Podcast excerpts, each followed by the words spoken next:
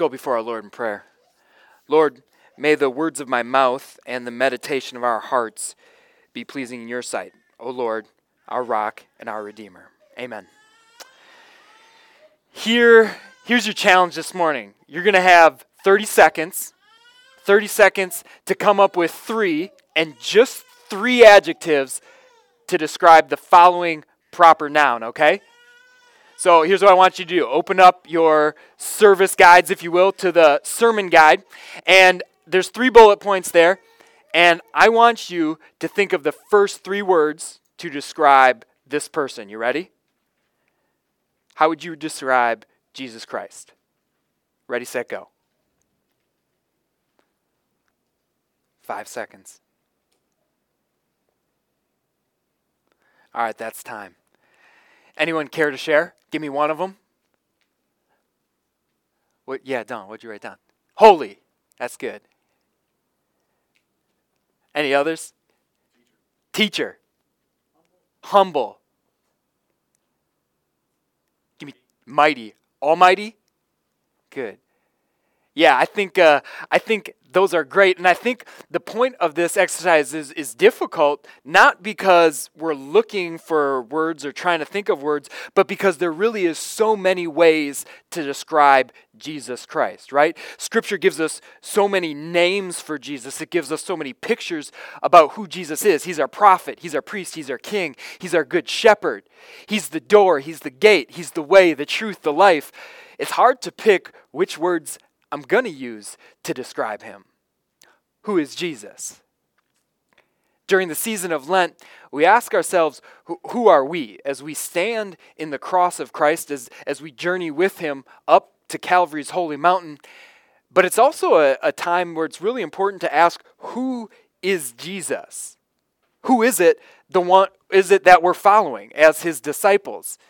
And not who do I think he is, who do I hope he is, and who did I learn growing up in Sunday school that he is, but who is he? Who is he that's revealed in Scripture?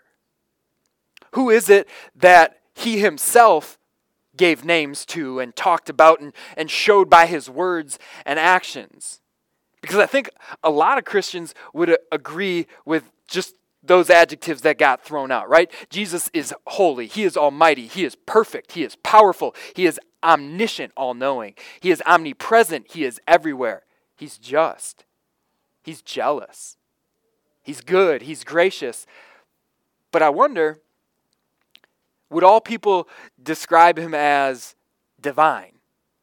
Do all people recognize him as this is the triune God? This is the Son of God? Would all people recognize him as messianic? He is the fulfillment of all the promises and prophecies of the Old Testament. Or do people just think he's, he's good? He, he's neighborly. He's caring. He's forgiving. He's wise and prophetic, maybe. But I think it's easy to be in here in church on a Sunday morning and when your pastor asks you how would you describe jesus? we write down things that we, we think we should think about jesus or we think that our pastor thinks we should think about jesus. But do we leave here and in our minds do the same thing? Think of the messiah as much less than he really is. Who is jesus Today, in our lesson, we will see three descriptors of Jesus, three adjectives, three words that describe who this Jesus is. And I think these words, they might shock you. They might surprise you a little bit because the Jesus that we see isn't sitting down, welcoming children to sit on his lap. The Jesus that we see isn't the cute and cuddly child in the manger in Bethlehem. And the Jesus that we see is not the Anglo Saxon man standing leaning on a shepherd's staff, walking beside still waters with a, a flock of pearly white sheep. No, the Jesus that we see in our lesson for today, he's a man on a mission. He's a man on a very specific mission. Just three chapters prior to this, Jesus, Luke recorded that at that time, he, it approached for him to be taken up to heaven, Jesus resolutely set out for Jerusalem. And here we are, just three chapters later. Luke wants to make sure his readers do not forget Then Jesus went through the towns and villages, teaching as he made his way to Jerusalem. Why all this talk about Jerusalem, Jerusalem? Because we're going to hear it again in our lesson. Well, it's because Jesus knows that his mission is to go to Jerusalem, and it's the last city that he would ever enter in on his own before he walked out with a cross on his back. Jesus knows that he's going there and his mission is to die. Three times already he has told his disciples that. If we're classifying this mission, it's a, it's a suicide mission. Jesus has said it. He said, My death is certain. And don't, don't forget, this, this mission has weight, and Jesus felt it. In the garden, just the night before Jesus completed his mission, he knelt down and he prayed, Father, if you're willing, take this cup from me. Yet not my will, but yours. It was a mission that started out in the desert. We read about it last week with Jesus sparring with Satan. But it's a mission that needed to end with Jesus crushing the devil's head. It's a mission that wasn't for a first century version of Mr. Rogers, but it's a mission that's impossible and in need of a Messiah. And it's in the middle of this mission that someone comes to Jesus and asks a question. He says, Lord, are only a few people going to be saved? I mean, I've been listening to you preach and teach Jesus for almost three years now, and I've heard you talk a lot about sin. I've heard you rip a new one for the religious leaders and say how they're not getting in. I've heard you describe how you, you've come to judge. And and Jesus, I wonder, are, is, is heaven going to be a quiet place? Are only a few people going to be saved? Now I love this question. I love this question because it's, it's one of those questions that gets asked in Bible class, and all the adults start nodding their head, like, Yeah, I've been, I've been wondering the same. It's a question that stops the crowd, and everyone starts murmuring, Yeah, Jesus, explain this because I've, I've wondered the same. I, I want to know, am I getting in? It's a great question. I love this question, but it gets one of the most confrontational answers in Scripture. Listen, Jesus said, Make every effort to enter through the narrow door, because many, I tell you, will try to enter and will not be able to. Instead of answering the question, Jesus instead confronts the fears, the fears that they had behind it. Jesus, are many getting in? Yeah, many are going to try, but they won't. Instead of answering the question, Jesus says, make every effort. The Greek word used for make every effort, it's agonizomai. It's where we get our word agony or agonize. It's the picture of an athlete trying to, to do something, making an effort, but going through difficulty, agonizing, struggling. And Jesus says, Yeah, I'm going to flip this. Instead of answering it, I'm going to ask you, Are you getting in? Who are you? Are you someone who's entering through the narrow door. That's the first word that we see to describe our Savior, our Jesus.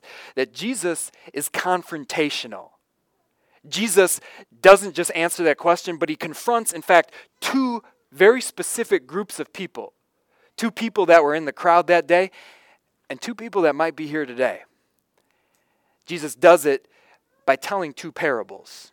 Listen, here's the first one too many parables. Jesus says, Make every effort to enter through the narrow door, because many, I tell you, will try to enter, but they will not be able to. Once the owner of the house gets up and closes the door, you will stand outside, knocking and pleading, Sir, open the door for us. But he will answer, I don't know you or where you came from. I heard the story just a little while ago about uh, a family that lived in South Florida. The family were farmers, and there's three sons in the family. There was Don and little Ron.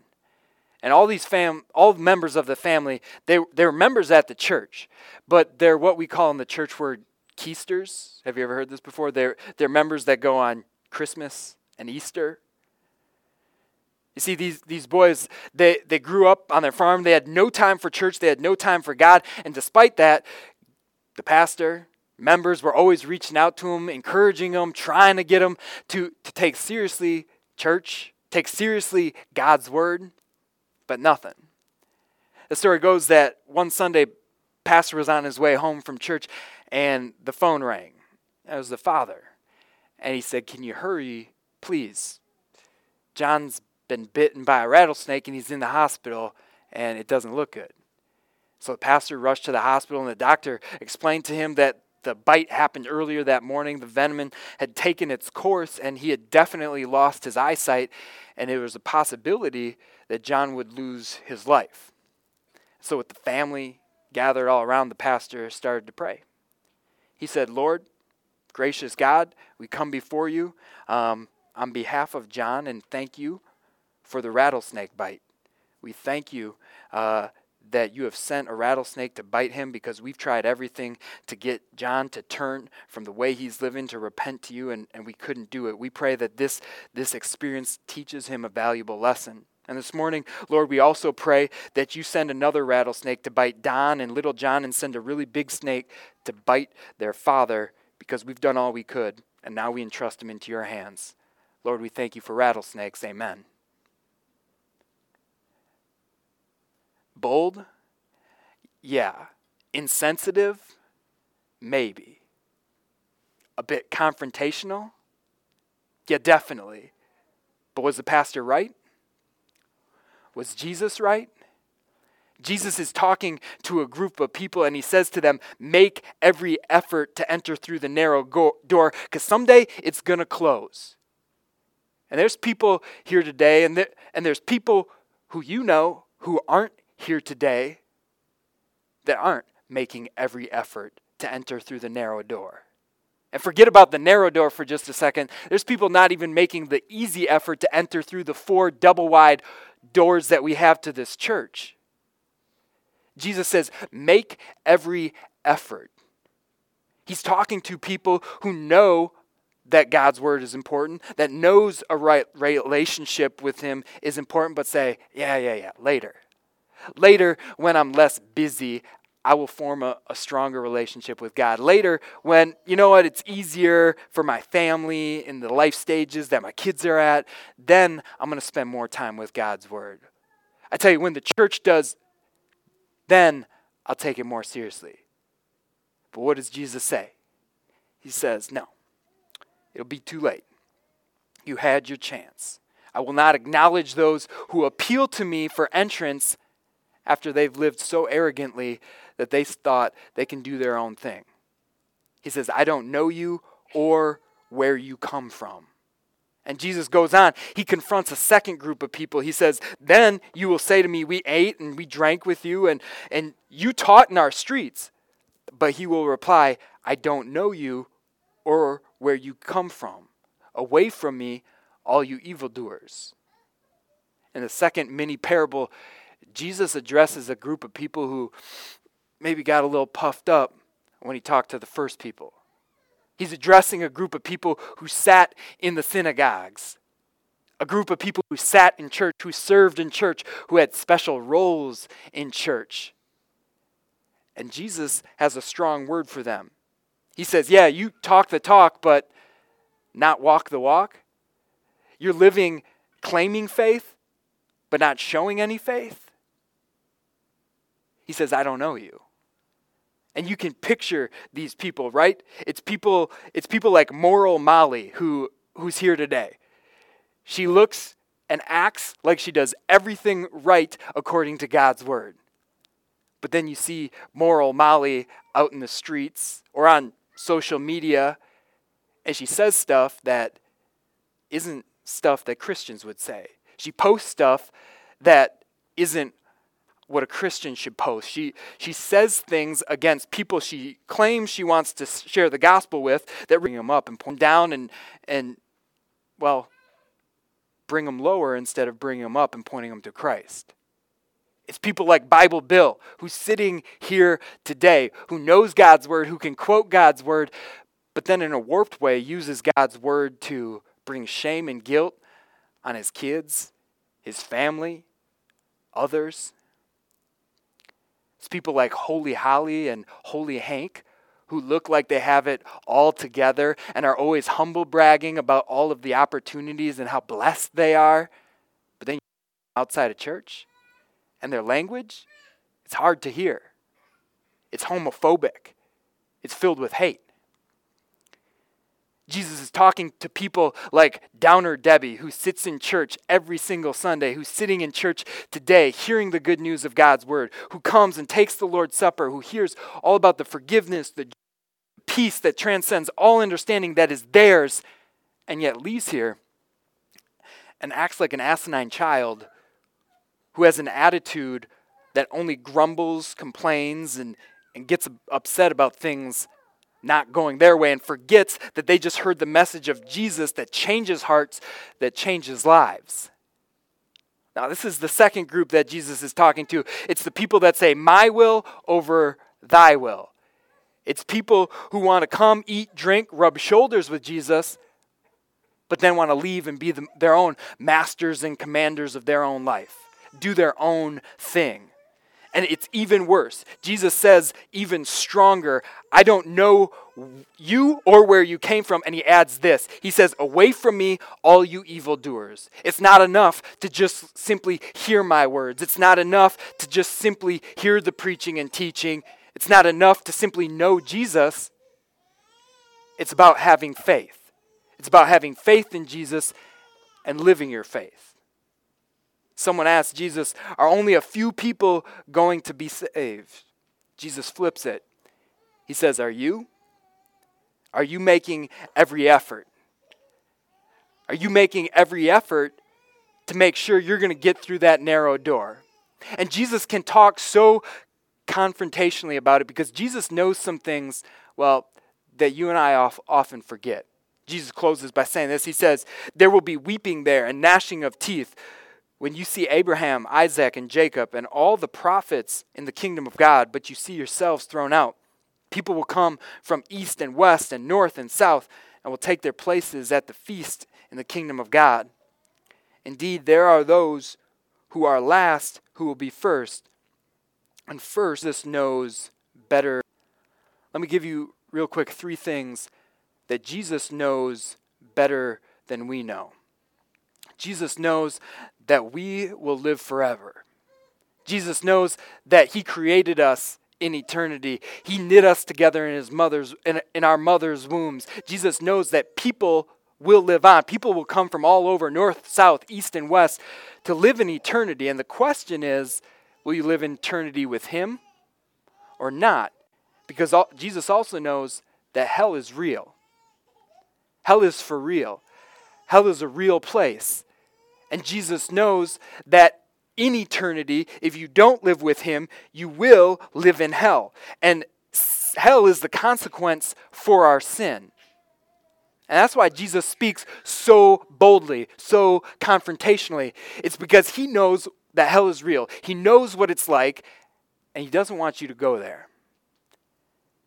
Jesus knows, most of all, that he loves you too much to see you go to hell.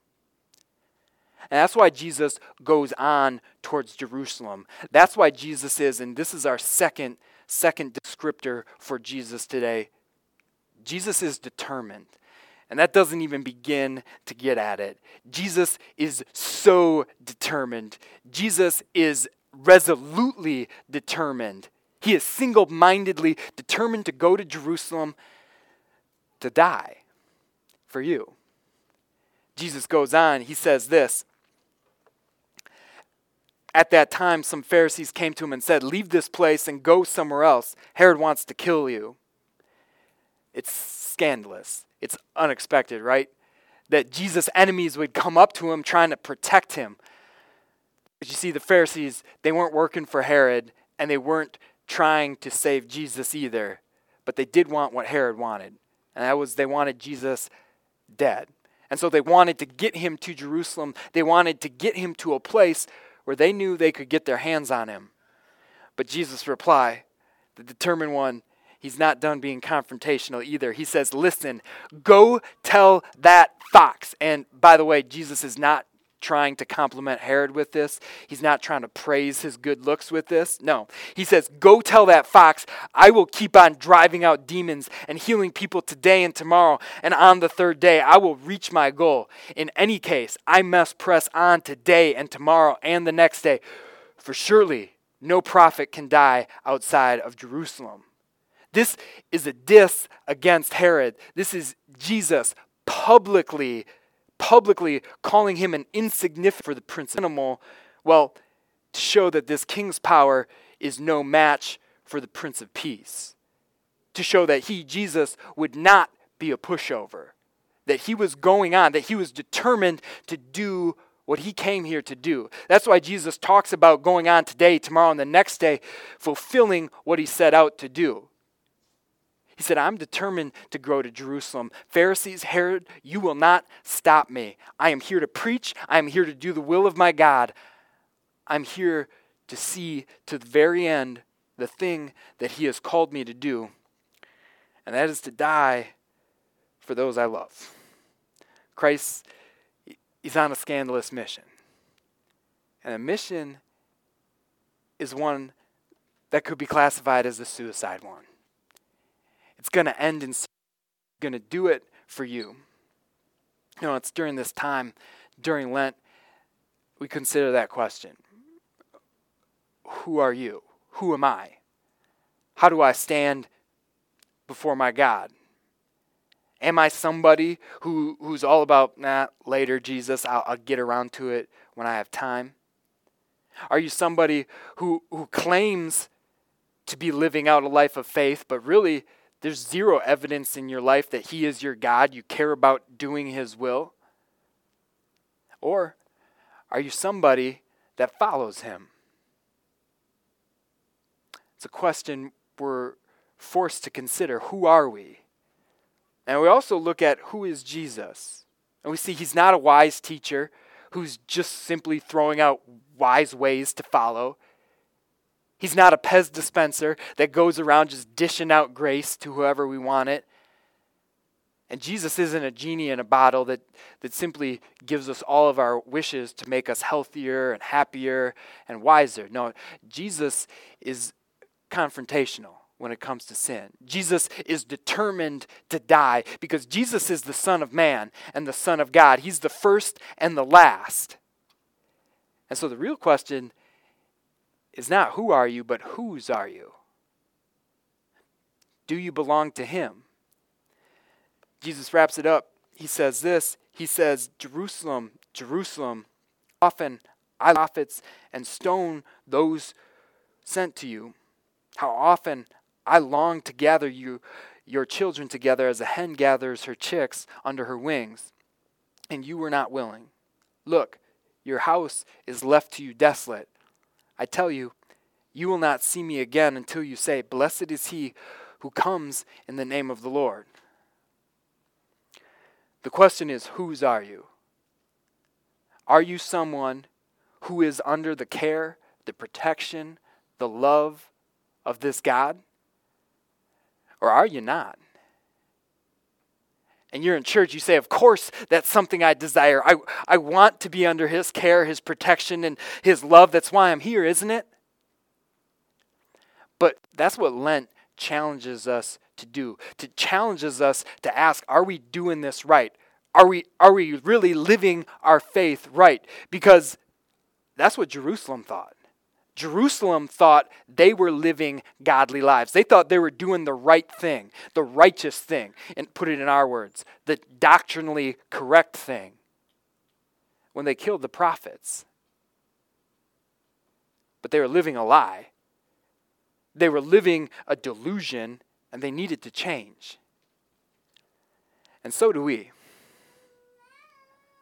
Are you someone living a lie, living the delusion that says, yeah, yeah, Jesus, that's good and all, but I'm going to get to it later? Stop. Change. Are you someone that says, hey, hey, you know, I'm here, aren't I? Listen, it's not about showing up. Stop. Change. That's the question. How, how do I change? How do you do that? Well, listen listen to the words of our God. You could almost hear him lamenting for you, can't you? He says, Jerusalem, Jerusalem. He says, Fredericksburg, Stafford, uh, King George, the Way Church, how I have longed to gather you under my wings. It might not be the first word you thought of to describe Jesus, but it's a word that he used to describe himself. Our third description is this Jesus is motherly.